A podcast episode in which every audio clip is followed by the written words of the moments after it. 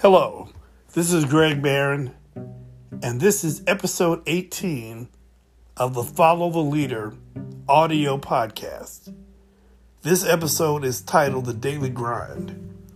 What's so interesting about that is that I started to do this episode almost uh, three months, two and a half months ago.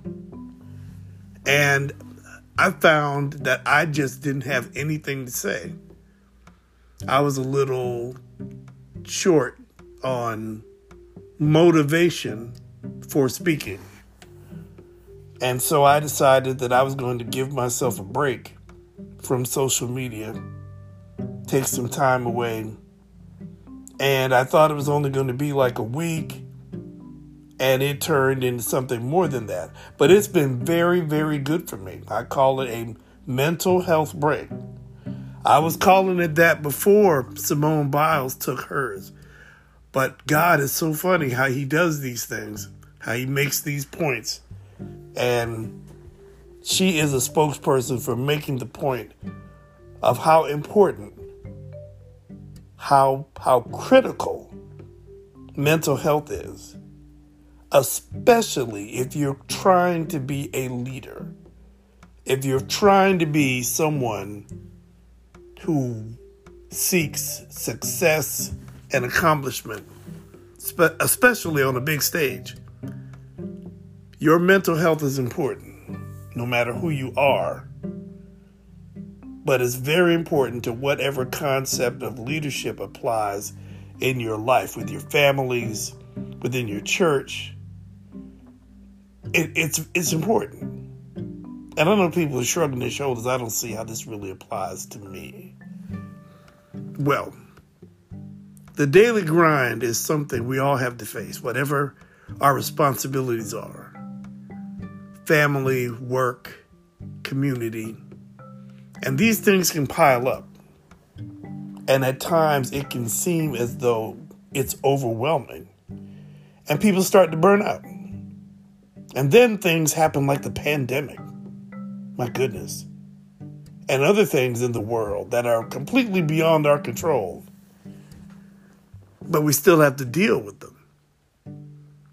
And so, the leader must find a way to deal with their own personal responses to everything that is occurring in their lives, everything that they have to deal with.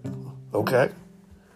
So that is where the concept of mental health becomes so important because it dictates your responses to your family, to your coworkers, and so on. It dictates who you are within your community. Who do you want to be? Manage your mental health so you can be the person that you want to be so you can project the image that you need to project. Or in my case, so that you can have the information that you want to share with other people. It was great for me personally. It recharged me.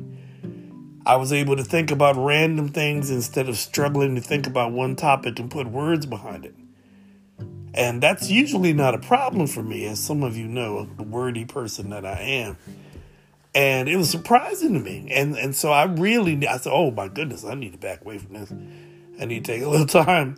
What's going on here?" And so I did, and it was successful for me. But now the old man is back to run up this talking thing and share with y'all things that I hope are helpful like the value of your mental health. Your mental health is just as important as your physical health. As a matter of fact, it's really a part of your physical health if you think about it. Because, hey, our brain is a part of our body, that's where the mind lives. We have to take care of the rest of our body so that the brain will be taken care of. And Dr. Barron has spoken. Yes. So, this is what y'all need to do. Don't make me have to say it again. Y'all take care of yourselves, please. Y'all are important.